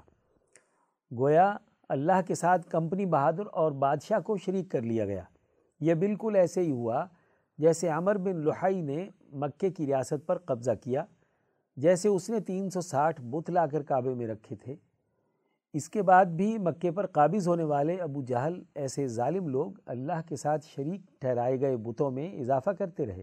اس کے نتیجے میں حکمران طبقے اپنے ذاتی اور گروہی مفادات اٹھاتے تھے۔ یہاں بھی ایسٹ انڈیا کمپنی اور برٹش شہنشاہیت نے اپنے اعلی کار، جاگیردار، وڈیرے سرمایہ دار مذہبی بہروپیے، سیاست کے فرعون، معیشت کے اجارہ دار بت تراشے اور اس خطے کے عوام سے ان کی پرستش کرائی۔ ریاست مدینہ کے قیام کا بنیادی اصول یہ ہے کہ کسی انسانی معاشرے کے بنیادی سماجی ڈھانچے میں غلامی کے زمانے کی جتنی بھی ظلم اور کفر پر مبنی خرابیاں پیدا کی گئی ہوں اور بت تراشے گئے ہوں، پہلے ان کا خاتمہ کیا جائے۔ اگر واقعتاً ریاست مدینہ کی تشکیل کرنی ہے، تو پہلے ریاست مکہ کی طرح قائم تین سو سالہ انگریز سامراج کے نظام کو توڑیے۔ اگر نوآبادیاتی دور کا نظام نہیں ٹوٹتا، تو ریاست مدینہ نہیں بن سکتی۔ عنوان کفر اور غلامی پر مبنی ریاستی نظام کا خاتمہ۔ حضرت آزاد رائے پوری مدض اللہ نے مزید فرمایا۔ حضور اقدس صلی اللہ علیہ وسلم نے فرمایا کہ جس ملک اور قوم پر جاہلوں اور نااہلوں کا قبضہ ہو جائے تو وہاں قیامت کا انتظار کرو۔ صحیح بخاری، حدیث نمبر چھ ہزار ایک سو اکتیس۔ ہمارے مقتدر طبقات کی نااہلی کی پوری تاریخ ہمارے سامنے ہے۔ انگریزوں کے قبضے کے بعد اس خطے میں ہر تیس چالیس سال کے بعد غلامی کے تسلط اور اس کے پھیلاؤ کے نقطۂ نظر سے نئے فیصلے کیے جاتے رہے۔ ذرا سترہ سو ستاون عیسوی سے لے کر اب تک کی تاریخ ملاحظہ کیجیے ہر تیس چالیس سال کے بعد یہاں جتنی آئینی اور قانونی ترمیمات انگریز سامراج نے کی ہیں، اس کا جائزہ لیجیے سترہ سو باسٹھ عیسوی سے لے کر اٹھارہ سو ایک دو تک جو لوٹ کھسوٹ کا نظام رہا، اٹھارہ سو تین عیسوی میں اسے بدلا اور نیا اور نیا ظالمانہ نظام لائے، نیا بیوروکریٹک سسٹم بنایا۔ اس کے ٹھیک تیس پینتیس سال کے بعد اٹھارہ سو پینتیس عیسوی میں لارڈ مکالے نے آ کر پہلے کے پورے تعلیمی نظام کو بدل کر رکھ دیا۔ اس نے کہا کہ ایسٹ انڈیا کمپنی کے سابقہ افسران ہندوستانیوں کو قدیم قومی نظریے کے مطابق تعلیم دلواتے رہے۔ اسے بدلنے کی ضرورت ہے۔ اس نے مروجہ فارسی و عربی زبان کی بجائے انگریزی کو تعلیم کی بنیاد بنایا۔ اس کے تیس چالیس سال کے بعد جب یہاں کے لوگوں میں انگریزی پوری طرح سرایت نہیں کر رہی تھی تو پھر نئی تعلیمی پالیسی لائی گئی کہ علاقائی زبانوں، اردو، پشتو، پنجابی اور سندھی وغیرہ زبانوں کو ابھار کر لوگوں کو فارسی اور عربی زبان کے قومی نظام سے کاٹ دیا۔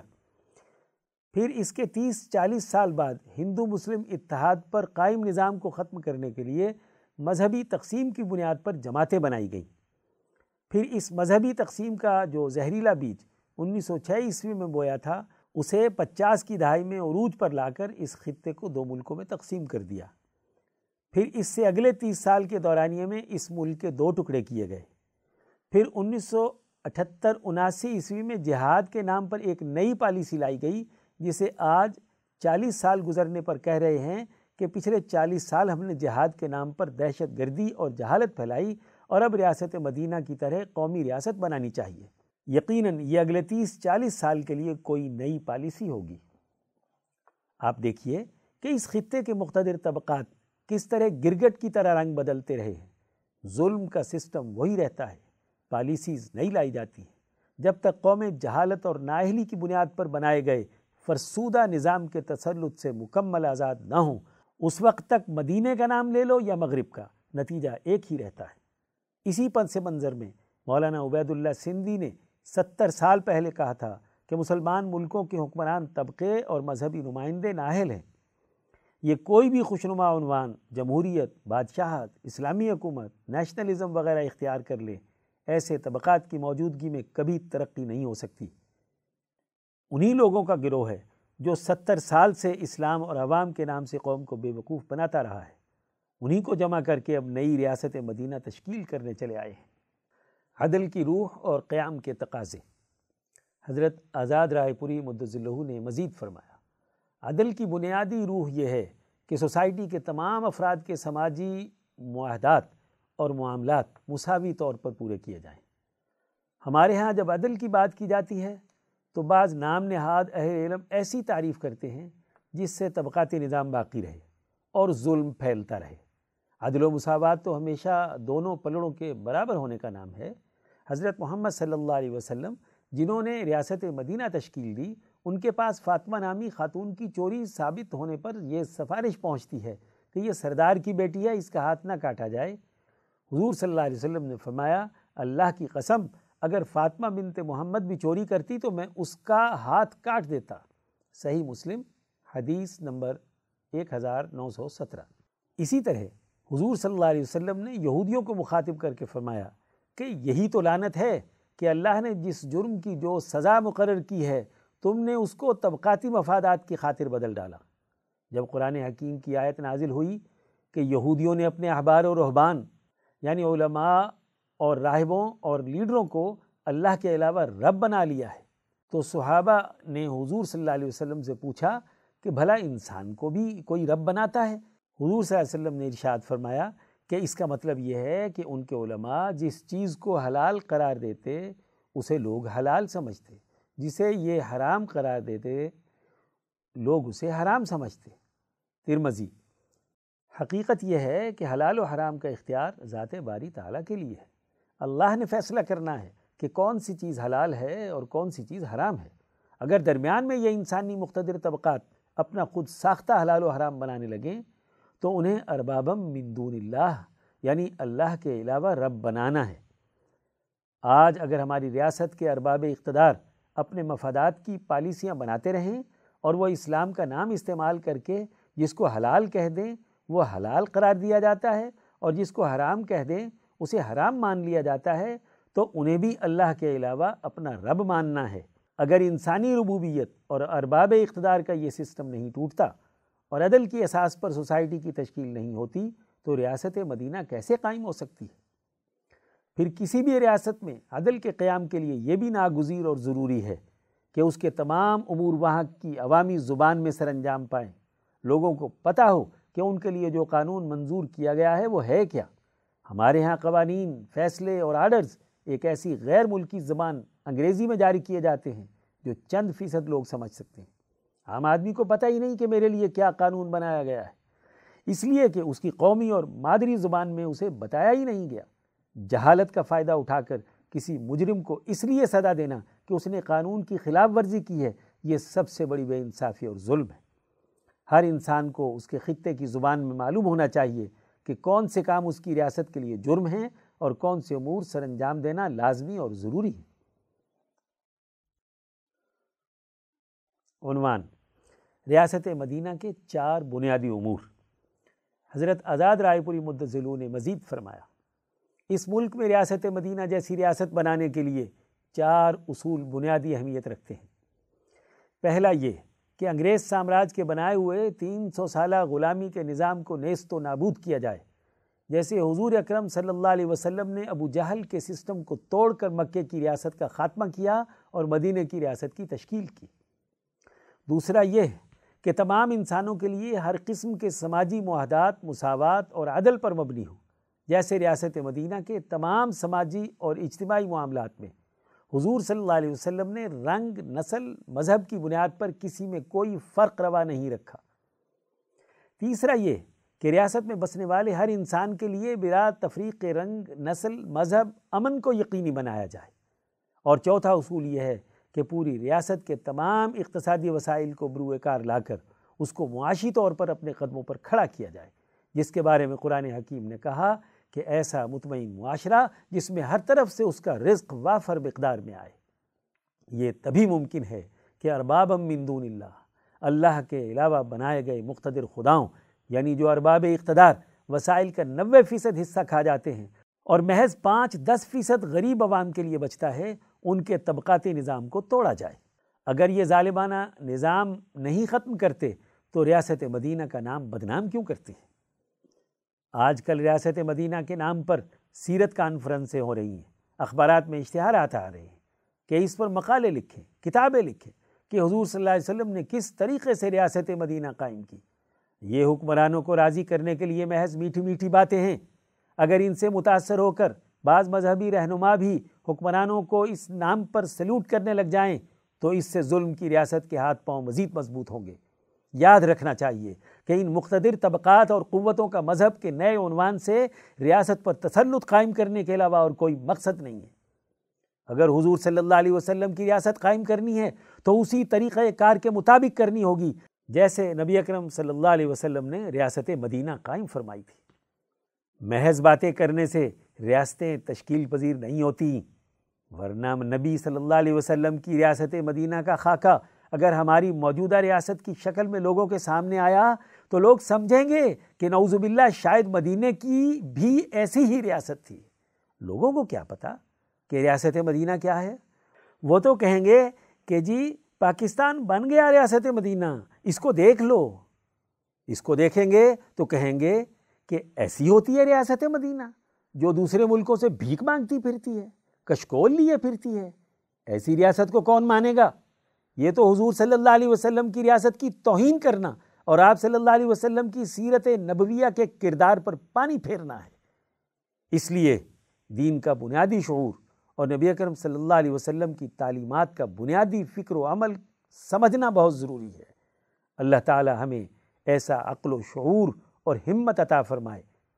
کہ ہم قرآن تعلیمات کی اساس پر اپنی سوسائٹی میں حقیقی تبدیلی پیدا کر سکیں۔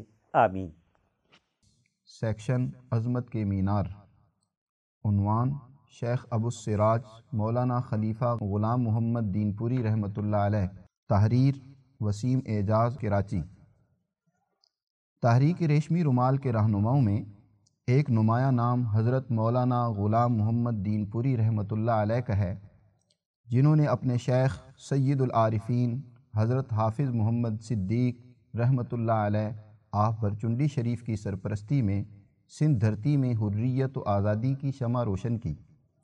آپ رحمۃ اللہ علیہ اٹھارہ سو چھبیس کو سردار نور محمد خان رند کے ہاں موضع عالمہ شرکی جنگ میں پیدا ہوئے۔ والد گرامی کی وفات کے بعد تعلیم و تربیت کی تمام تر ذمہ داریاں والدہ نے سر انجام دیں۔ طالب علمی کے زمانہ میں ہی حافظ محمد صدیق آف بھرچنڈی شریف رحمۃ اللہ علیہ سے متعارف ہو گئے اور ان کے ہمراہ خاندان سمیت بھرچنڈی سندھ منتقل ہو گئے۔ بیس برس تک سید العارفین رحمۃ اللہ علیہ کی خدمت میں رہ کر ظاہری و باطنی فیوزات حاصل کیے اور مجاز ہوئے۔ سید العارفین رحمۃ اللہ علیہ کے حکم سے خانپور کے قریب ایک جگہ سکونت اختیار فرمائی۔ جس کا نام آپ رحمۃ اللہ علیہ نے دین پور شریف رکھا۔ دین پور میں دین اسلام کی تعلیمات کو فروغ دینے اور حریت و آزادی کے نظریات کے فروغ کے لیے ایک مرکز قائم فرمایا۔ امام انقلاب مولانا عبید اللہ سندھی رحمۃ اللہ علیہ بھی اس مرکز سے وابستہ رہے۔ امام انقلاب اپنی کتاب التمہید لتعریف آئمت تجدید میں فرماتے ہیں کہ میں اپنے مطالعہ علوم کے دنوں میں شیخ ابو سراج غلام محمد دین پوری رحمۃ اللہ علیہ کے زیر نگرانی طریقہ راشدیہ کے حصول میں مشغول رہا۔ طریقہ راشدیہ سلسلہ مجددیہ اور سلسلہ قادریہ کا جامع ہے۔ شیخ رحمۃ اللہ علیہ نے مجھے کئی بار اس طریقے کا مخصوص لباس پہنایا یعنی خلافت عطا کی۔ مزید فرماتے ہیں کہ اگر میری کوئی دنیاوی ضرورت امروٹ میں پوری نہ ہوتی تو میں وہ تین پور سے حاصل کر لیتا تھا۔ سلسلہ راشدیہ، قادریہ، دین پور شریف پہلے سے ہی تحریک آزادی کا خفیہ مرکز تھا۔ امام انقلاب، مولانا عبید اللہ سندھی رحمۃ اللہ علیہ نے انتہائی جد و جہد کے بعد اس خفیہ تحریک کا دائرہ کار بڑھانے اور قومی آزادی کی تحریک کا کردار ادا کرنے کی غرض سے اس مرکز کا تعلق شیخ الہند رحمۃ اللہ علیہ کی تحریک آزادی سے جوڑ دیا، جس کے نتیجے میں دین پور تحریک ریشمی رومال کے ایک فعال مرکز کے طور پر کام کرتا رہا۔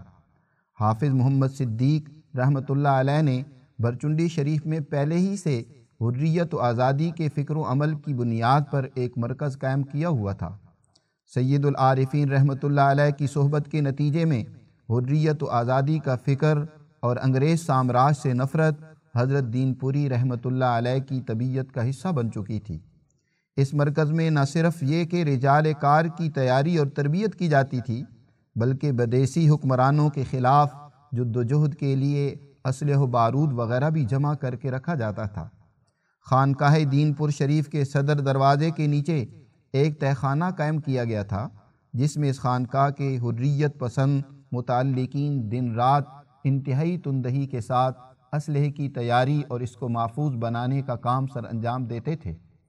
تحریک ریشمی رومال کے سلسلے میں حضرت دین پوری رحمۃ اللہ علیہ اور حضرت شیخ الہند مولانا محمود حسن رحمۃ اللہ علیہ کا مضبوط رابطہ تھا۔ حضرت دین پوری رحمۃ اللہ علیہ نے متعدد بار دیوبند تشریف لا کر حضرت شیخ الہند رحمۃ اللہ علیہ کی مجالس میں شرکت فرمائی۔ حضرت سندھی رحمۃ اللہ علیہ جب کابل جانے سے قبل دیوبند سے دین پور پہنچے تو حضرت دین پوری رحمۃ اللہ علیہ نے اس سلسلے میں ان کی پوری مدد فرمائی۔ حضرت سندھی رحمۃ اللہ علیہ نے تحریک ریشمی رومال کی مکمل پلاننگ حضرت دین پوری رحمۃ اللہ علیہ کے سامنے رکھی اور کابل جانے کی تیاری کرنے لگے۔ حضرت سندھی رحمۃ اللہ علیہ نے اپنی بیٹی کو شیخ عبد القادر دین پوری رحمۃ اللہ علیہ کی کفالت میں چھوڑ گئے تھے۔ جنہوں نے ان کی اچھی تربیت کرنے کے بعد ان کا نکاح ابو السراج دین پوری رحمۃ اللہ علیہ سے کروا دیا تھا۔ تحریک ریشمی رومال کی تمام تر معلومات ریشمی رومال پر تحریر کر کے کابل سے حجاز حضرت شیخ الہند رحمۃ اللہ علیہ تک براستہ دین پور ہی پہنچائی جاتی تھی۔ کسی وجہ سے جب اس تحریک کا افشا یعنی علم انگریزوں کو ہو گیا تو انگلش ایوان میں کھلبلی مچ گئی۔ تحریک کی تیاری کے تمام سامان دین پور شریف میں جمع کر لیے گئے تھے اور مزید کوششیں جاری تھیں کہ فوج کی آمد کی خبر پہنچ گئی۔ راتوں رات تمام سامان، ریفلیں، کارتوس وغیرہ مختلف علاقوں میں منتقل کر دیا گیا۔ صبح کو جب انگریز افسر دین پور پہنچا اور تفتیش کی تو کوئی چیز موجود نہ تھی۔ ریشمی خط کو بھی تلاش کیا گیا، مگر وہ ایک ڈبے میں بچوں کے کھلونے کے نیچے رکھا ہوا تھا۔ انگریز افسر نے اس ڈبے کو اٹھایا، مگر اوپر کے کھلونوں کو دیکھ کر رکھ دیا۔ غرض یہ کہ کوئی مشتبہ چیز نہ پائی گئی۔ فوج آنے کی خبر اطراف و جوانب میں پھیل گئی تو ہزاروں آدمی جمع ہو گئے۔ اس لیے دین پور میں کوئی گرفتاری نہ ہو سکی۔ لیکن انگریز حضرت دین پوری رحمۃ اللہ علیہ کو پنجاب لے گئے اور جلندر میں نظر بند کر دیا۔ کچھ عرصے کے بعد کسی ثبوت کے نہ ہونے اور عوام کے اشتعال کی بنا پر رہا کر دیے گئے۔ رولٹ کمیٹی کی رپورٹ کے مطابق تحریک ریشمی رومال کا مقصد یہ تھا کہ ہندوستان کو آزاد کرایا جائے۔ اس مقصد کے لیے ایک فوج حزب اللہ کے نام سے قائم کی گئی تھی، جس کے کمانڈر ان چیف شیخ الہند مولانا محمود حسن رحمۃ اللہ علیہ تھے۔ اس فوج کو مسلح کرنے اور سامان حرب کی فراہمی کے تمام تر انتظامات خانقاہ دین پور شریف ہی میں کیے جانے تھے، لیکن انیس سو سولہ عیسوی میں اس تحریک کا انکشاف ہو گیا۔ برطانوی حکومت نے حریت پسندوں بالخصوص علماء دیوبند اور حضرت دین پوری رحمۃ اللہ علیہ کو گرفتار کر لیا۔ نقش حیات کے مطابق حضرت دین پوری رحمۃ اللہ علیہ کی گرفتاری کی وجہ سے عوام میں اس قدر اشتعال پیدا ہوا کہ حکومت برطانیہ کو انہیں رہا کرنا پڑا۔ انیس سو بیس میں حضرت شیخ الہند رحمۃ اللہ علیہ حسارت مالٹا سے رہا ہوئے۔ آپ رحمۃ اللہ علیہ کی صحت بالکل بگڑ چکی تھی۔ وجود ہڈیوں کا ڈھانچہ بن چکا تھا۔ جب حضرت دین پوری رحمۃ اللہ علیہ کو آپ کی رہائی کی خبر ملی تو انہوں نے حضرت شیخ الہند رحمۃ اللہ علیہ کی تیمارداری کے لیے ایک وفد بھیجا۔ مولانا غلام محمد دین پوری رحمۃ اللہ علیہ کا انتقال تیس ذوالحج تیرہ سو چون ہجری بمطابق چوبیس مارچ انیس سو چھتیس عیسوی کو دین پور شریف میں ہوا۔ ان کا مزار آج بھی دین پور شریف میں مرجع خاص و عام ہے۔ ان کے پینتی سمت امام انقلاب مولانا عبید اللہ سندھی رحمۃ اللہ علیہ لہد مبارک میں آرام فرما ہیں۔ ہائے حسرت، آج کے کہتے رجالی دور میں کب ملیں گے آپ جیسے ہم کو انسان باشعور؟ سیکشن فکر سعید، عنوان افادات و ملفوظات، حضرت اقدس مولانا شاہ سعید احمد رائے پوری رحمۃ اللہ علیہ، مرسلہ ساجد علی مانسہرہ۔ بائیس نومبر دو ہزار دس کو حضرت اقدس مولانا شاہ سعید احمد رائے پوری رحمۃ اللہ علیہ نے سفر حج سے واپسی پر ادارہ رحیمیہ علوم قرآنیہ ٹرسٹ لاہور میں خطاب فرمایا، جس کا خلاصہ درج ذیل ہے۔ سورہ فاتحہ کا سبق۔ میرے دوستو، فاتحہ کا سبق یہ ہے کہ سرات مستقیم پر چلنے والے لوگوں کا اتباع کیا جائے اور دراصل سرات مستقیم انعام یافتہ جماعت ہی کا راستہ ہے۔ نبوت کی حقیقت اور پیغمبر کی دعوت، نبوت ایک منصب ہے اور انبیاء علیہ السلام کے درجات ولایت کے اعتبار سے ہیں۔ حضرت نبی اکرم صلی اللہ علیہ وسلم ولایت کے سب سے اعلیٰ مقام پر فائز ہیں۔ پیغمبر کی دعوت ذاتی اغراض کے لیے نہیں ہوتی، بلکہ وہ معمور من اللہ ہے۔ اور ان کی دعوت کا مقصد ظلم کا خاتمہ، عدل کا قیام اور رضائے الہی کا حصول ہے۔ سال دینی جد و جہد کی پہچان۔ مسلمان اور غیر مسلم جماعت کے کام میں بنیادی فرق یہ ہے کہ غیر مسلم جماعت اقتدار، لیڈرشپ، شہرت اور مال کی حصول کے لیے کام کرتی ہے، جبکہ مسلمان جماعت صرف رضائے الہی کی حصول کے لیے کام کرتی ہے۔ اس لیے آج اہل ہدایت اور اہل انعام کا اتباع ہونا چاہیے۔ جبکہ فاسد مذہبی تحریک کی نشانی ہی یہ ہے کہ جس کے نتیجے میں مال و شہرت ملے، جو کہ گمراہی کا کام ہے۔ خانقاہی نظام کا تعارف و ضرورت، خانقاہوں کا نظام در حقیقت اس پیغمبری کی اتباع میں تزکیہ نفس کے حصول کا ذریعہ ہے اور ملکی اور حکومتی نظام چلانے والے لوگوں کی تربیت گاہ ہے۔ جماعتی کردار کا تقاضا اور اولیاء اللہ کا فیضان۔ جماعتی کردار کا تقاضا یہ ہے کہ تمام برے اخلاق ختم ہوں۔ بالخصوص خود غرضی، لالچ، دنیا پرستی، جاہ پرستی کا خاتمہ بے حد ضروری ہے۔ اس کے بغیر سال اجتماعیت قائم نہیں ہو سکتی۔ اولیاء اللہ کا کردار بھی اسی حوالے سے ہے جو سال ہاتھ سال محنت کر کے اپنے اندر کمالات پیدا کرتے ہیں۔ کلام الہی اور خانقاہ کی تربیت کا اثر یہ ہوتا ہے کہ وہاں کا تربیت یافتہ کسی کے زیر اثر نہیں آتا۔ وقت کا نظام اور بادشاہ خوف زدہ رہے اور ظلم کرنے سے باز رہے۔ بادشاہ ان کو خرید نہیں سکتا کیونکہ ان میں لالچ اور مفاد پرستی ختم ہو جاتی ہے۔ رہنما جماعت کا معیار اور علماء کی اقسام۔ رہنمائی جماعت کا معیار یہ ہے کہ وہ اہل تقوا یعنی علماء حق اور سچے اولیاء اللہ کے کردار کی حامل ہو۔ اس اعتبار سے علماء کی دو قسمیں ہیں۔ نمبر ایک، علماء حق جو اہل تقوا کے راستے پر ہیں، ان کا اتباع ضروری ہے۔ نمبر دو، علماء سو وہ علماء ہیں جو مفاد پرست اور دنیا دار ہیں۔ ان کی اتباع نہیں ہو سکتی، حتیٰ کہ محض سند یافتہ لیکن غیر تربیت یافتہ عالم بھی رہنمائی کے لائق نہیں ہے۔ دور عروج میں خانقاہوں کا کردار، ہمارے دور عروج میں معاشرے میں عدل و انصاف کے قیام کے حوالے سے خانقاہوں کا بڑا اہم کردار ہے۔ یہ نظام چلانے والے لوگوں کی تربیت کا مرکز تھیں۔ ان میں اعلیٰ اخلاق اور خوف خدا پیدا کیا جاتا تھا اور برے اخلاق، لالچ و مفاد پرستی وغیرہ کا خاتمہ کیا جاتا تھا۔ نظام چلانے والے بادشاہوں کی سرزنش کی جاتی تھی۔ تاکہ وہ رعایا کو عدل و انصاف کی فراہمی یقینی بنائے رکھیں۔ بادشاہوں اور نظام کو اولیاء اللہ نکیل ڈالے رکھتے تھے۔ زوال کے اسباب فرمان نبوی کی روشنی میں اور ان کے تدارک کی حکمت عملی۔ حدیث مبارکہ میں دنیا دار پیروں دنیا دار علماء اور فاسق حکمرانوں کی اتباع کو زوال کا بنیادی سبب قرار دیا گیا ہے۔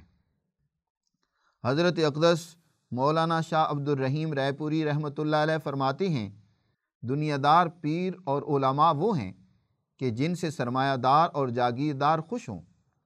اس لیے ایسے لوگوں کی اتباع کی بجائے اس جماعت کی اتباع کرنی ہے کہ جو ما انا علیہ و اصحابی یعنی وہ راستہ جس پر میں اور میرے صحابہ ہیں کہ کردار و عمل کی حامل ہے۔ یہی زوال سے نکلنے کا واحد راستہ ہے، کیونکہ اس جماعت کے فیض تربیت کے نتیجے میں برے اخلاق یعنی لالچ عہدہ پرستی وغیرہ کا خاتمہ ہوتا ہے۔ اخلاق حسنہ یعنی عدل، سچائی، دیانت وغیرہ پیدا ہوتے ہیں۔ قرآن حکیم نے ان لوگوں کو لیڈر بنانے اور ان کی اتباع کرنے سے منع فرمایا ہے، جن میں خوف خدا اور اخلاق حسنہ نہ ہوں۔ اولیاء اللہ کا انسانیت دوست کردار۔ اولیاء اللہ کا کردار ہمیشہ انسانیت دوستی کا رہا ہے۔ یہی وجہ ہے کہ جب دلی میں آگ لگتی ہے تو حضرت خواجہ نظام الدین اولیاء اللہ رحمۃ اللہ علیہ نے اپنے تمام مریدوں کو آگ بجھانے بھیجا۔ کل مال و متا بھجوا کر بلا تفریق رنگ نسل مذہب تقسیم کرنے کا حکم دیا۔ تربیت و شعور کا حصول۔ کون و صادقین کا تقاضا یہ ہے کہ تربیت و شعور حاصل کیا جائے۔ کیونکہ آج سامراج اپنے مفادات مذہبی جماعتوں کے ذریعے حاصل کرتا ہے۔ جس کو سمجھنے کے لیے شعور کا ہونا بہت ضروری ہے۔ فرسودہ اور اعلی کار مذہبی طبقہ دینی سیاست کا انکار کرتا ہے اور مروجہ سیاست کی اتباع کرتا ہے۔ جبکہ انقلاب تو قربانی دینے والی باشعور جماعت کے ذریعے آتا ہے۔ علم اور شعور لازم و ملزوم ہیں، کیونکہ شعور کے بغیر علم بے وقت ہے۔ جیسے علماء یہود۔ حضرت اقدس رحمۃ اللہ علیہ نے مزید فرمایا، الحمدللہ، مجھے فخر ہے کہ گزشتہ ساٹھ سالوں سے بزرگوں کے تابع ہوں، لیکن آج بھی صحبت و تربیت کی ضرورت محسوس ہوتی ہے۔ ہمارا لہ عمل آج سامراج مذہبی طبقے کو استعمال کرتا ہے جبکہ ہم بابوؤں کو استعمال کرتے ہیں۔ یعنی گریجویٹس کو شعور دے کر دین کا دست و بازو بناتے ہیں۔ تزکیے کی اہمیت، جیسے کسان زمین کا تزکیہ یعنی تیار کرتا ہے، پھر بیج کاشت کرتا ہے، اسی طرح انسانی عمل کے نتائج بھی اسی وقت درست نکلتے ہیں جب انسان کا تزکیہ ہوتا ہے۔ اللہ سے دعا ہے کہ ہم اہل ہدایت کے پیچھے چلیں، علماء حق سے وابستہ رہیں اور بری آتوں سے نفرت کریں۔ آمین۔ سیکشن رفتار کار۔ عنوان ادارہ رحیمیہ لاہور میں نماز فجر کے بعد درس قرآن حکیم کا آغاز۔ رپورٹ انیس احمد سجاد، لاہور۔ خانقاہی نظام میں بزرگوں کے ہاں یہ معمول رہا ہے کہ مجالس میں تربیت سالکین کے لیے کسی بڑے بزرگ کی کتاب یا مکتوبات و ملفوظات وغیرہ کا مطالعہ کیا جاتا تھا۔ جبکہ حضرت الامام شاہ ولی اللہ دہلوی رحمۃ اللہ علیہ فرماتے ہیں کہ والد بزرگوار حضرت شاہ عبد الرحیم دہلوی نے اپنی خاص مجالس میں قرآن حکیم کے ایک رکوع پر اجتماعی غور و فکر کرنا اپنا معمول بنایا۔ قرآن فہمی کے اعتبار سے ولی اللہ اکابرین کی خدمات قابل تقلید ہیں۔ چنانچہ سلسلہ عالیہ رحیمیہ رائے پور شریف کا بھی یہ امتیاز ہے کہ اس نے قرآنی علوم و افکار کی تعلیم و تربیت اور فروغ میں نمایاں کردار ادا کیا ہے۔ قرآن فہمی کے اسی سلسلے کو آگے بڑھاتے ہوئے خانقاہ عالیہ رحیمیہ رائے پور شریف کے مسند شین خامس، حضرت اقدس مولانا مفتی شاہ عبد الخالق آزاد رائے پوری دامت برکاتہم العالیہ نے ادارہ رحیمیہ علوم قرآنیہ ٹرسٹ لاہور میں روزانہ بعد از نماز فجر درس قرآن حکیم کے سلسلے کا آغاز فرمایا ہے۔ جس کا پہلا درس قرآن چوبیس ربیع الثانی چودہ سو چالیس ہجری یعنی یکم جنوری دو ہزار انیس کو ہوا تھا۔ اس کے بعد سے ایک رکوع پر مشتمل درس قرآن روزانہ بے ترتیب ہو رہا ہے۔ ولی اللہ اسلوب تفسیر اور کابر مفسرین کے تفسیری نکات کی روشنی میں حضرت اقدس مدض اللہ قرآن حکیم کی تفسیر بیان فرماتے ہیں۔ اس درس میں الحمدللہ روزانہ کثیر تعداد میں احباب شرکت فرماتے ہیں، جس میں قرآن حکیم ایسی عظیم کتاب سے سامعین کے دل منور اور ان میں قرآنی علوم و افکار کی رغبت پیدا ہوتی ہے۔ یاد رہے کہ حضرت اقدس آزاد رائے پوری اللہ کے درس قرآن کا یہ سلسلہ حضرت کے دوران اسفار بھی جاری رہتا ہے۔ حضرت اقدس جس جگہ بھی قیام فرما ہوتے ہیں، وہاں پر روزانہ بعد نماز فجر درس قرآن ارشاد فرماتے ہیں۔